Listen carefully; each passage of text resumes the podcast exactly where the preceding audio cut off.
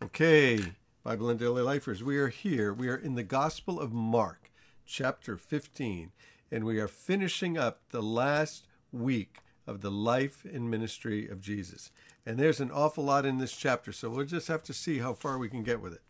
But we're going to start with verse 1.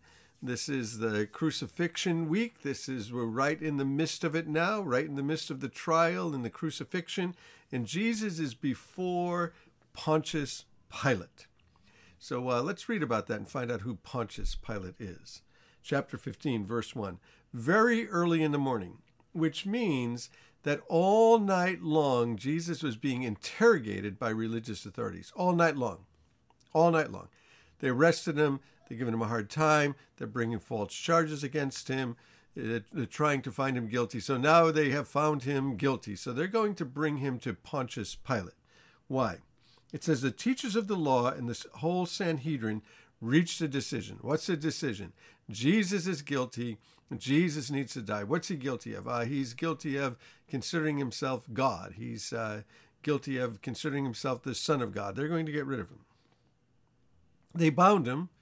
What did they do? Tie him up? Uh, and they led him away and handed him over to Pilate, Pontius Pilate.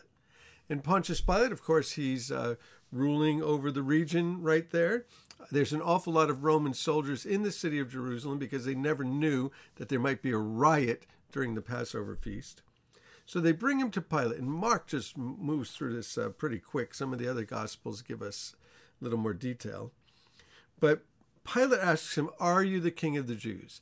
This is a very serious question. Are you the king of the Jews? Because in Rome, there's going to be just one king, there's just one ruler, there's just one emperor.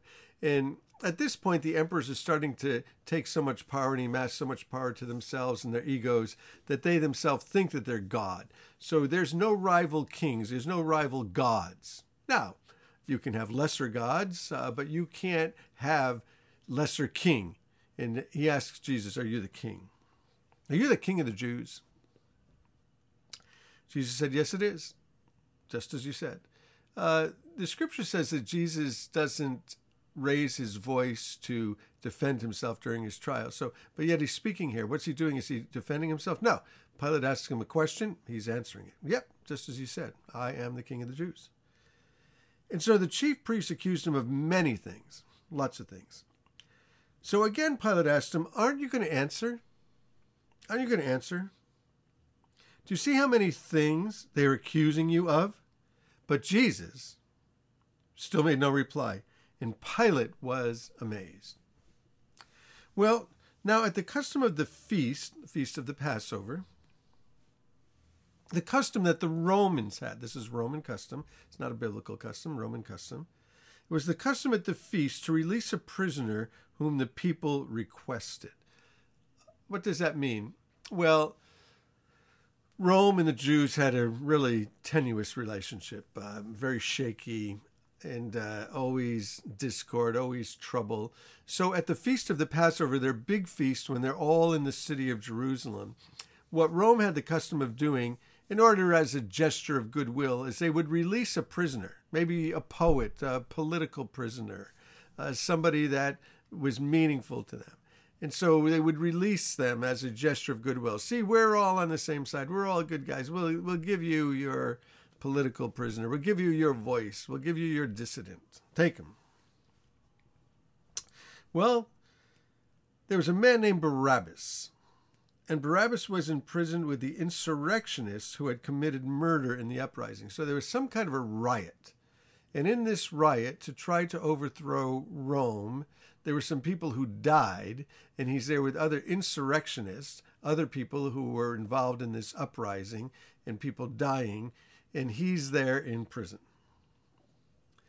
And the crowd came up and asked Pilate to do for them what he usually did. So they come up and where's our Where's our prisoner that you're going to release to us this year? Where's the one you're going to give to us? Where's the dissident? Where's the voice? Where's the poet? Where's the political activist? Who are you going to give to us? Where is he? We want him. And uh, Pilate said, Do you want me to re- release to you the king of the Jews? Now, this is Pilate's way of getting out of it because Pilate sees him as innocent. And Pilate sees, you know, this is the way to get out of it. I see him as innocent. These guys brought him because they're jealous. These guys brought him out of envy. So I'll just release him as the political prisoner this year, and that'll be the end of it. I'll wash my hands of it. Pilate said, Do you want me to release the king of the Jews? Pilate asked. And he was he knew out of envy that the chief priests had handed Jesus over to them. It was out of envy. But the chief priests stirred up the crowd to have Pilate release Barabbas instead. so the religious leaders go out and they say, Ask for Barabbas, ask for Barabbas, because they want Jesus dead. Ask for Barabbas. What shall I do with then the one called the King of the Jews? Pilate asked. And they said, Crucify him. And Pilate said, Why? What crime has he committed? Now, this is interesting in that Pilate, Pontius Pilate, is going to declare that Jesus is innocent. Now, Pilate's wife also, you know, the gospel tells us, you know, that she had a dream, and in the dream, she, she saw that Jesus had done nothing, and she comes and she tells her husband, Don't do anything to that guy. I had a dream about him and I was troubled. He's innocent. So there's many people all the way along the way here that are saying that Jesus is innocent, but the religious authorities are lying about it, making things up, and calling him guilty. Why? He said, What crime has he committed? But they shouted all the louder because the religious leaders are getting them into a frenzy. They said, Crucify him, wanting to satisfy the crowd. Now, good political move, bad political move. What's going on here? He's wanting to satisfy the crowd and not his own conscience, and he's not listening to his wife. Wanting to satisfy the crowd, Pilate released Barabbas to them. And he handed Jesus over to be flogged and he handed him over to be crucified. Now, this is an interesting thing that happens with Barabbas because there's a Christian doctrine that we call the substitutionary death, which means that the innocent one dies for the guilty. This is what happened at the Passover.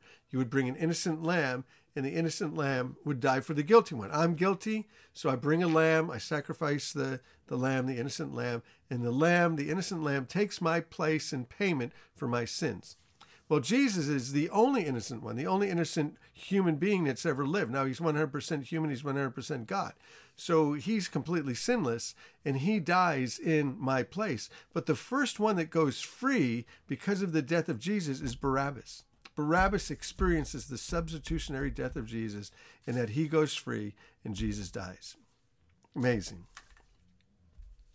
Well, verse 16 the soldiers led Jesus away to the palace, that is called the Praetorium and they called together the whole company of soldiers. So all the soldiers get together. Now there's a lot of them there. They're kind of doing riot control. They're probably bored. They're soldiers. They're not police officers. They're using them as cops. You know, during the during the festival here.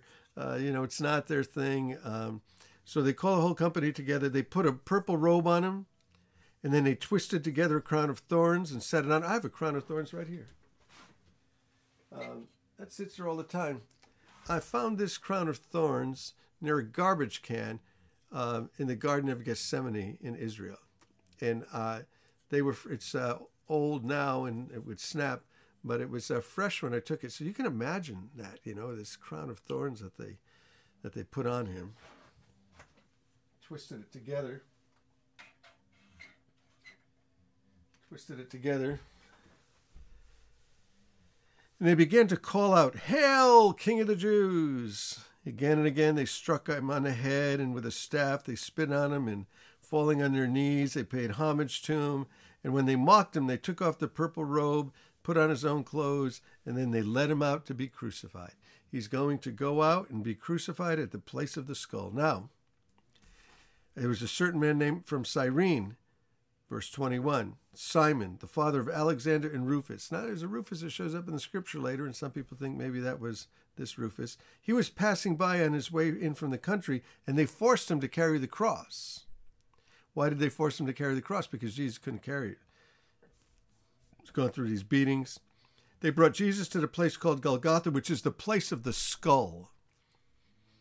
I'm I'm the pastor in a church called Calvary Chapel, and that word Calvary, you know, coming from the Latin Calvaria, means skull. And so we're Skull Chapel. It's the place of the skull. Why the place of the skull?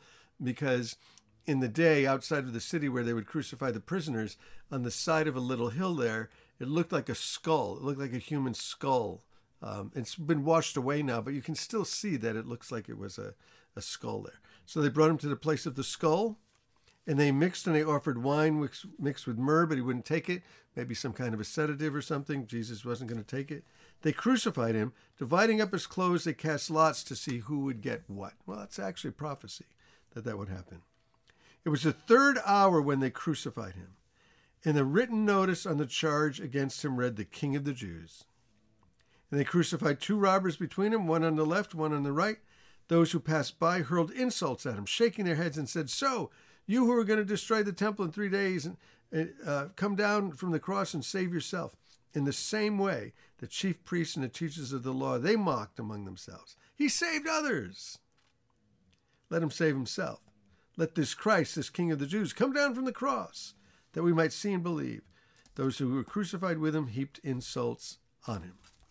Well, it's um, pretty interesting. Jesus isn't going to come down from the cross. It was for this purpose that he came to die on the cross for your sins and for my sins.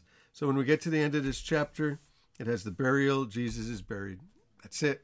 We get to it. He died. He died for our sins, substitutionary death. Jesus took our place. Jesus took my place.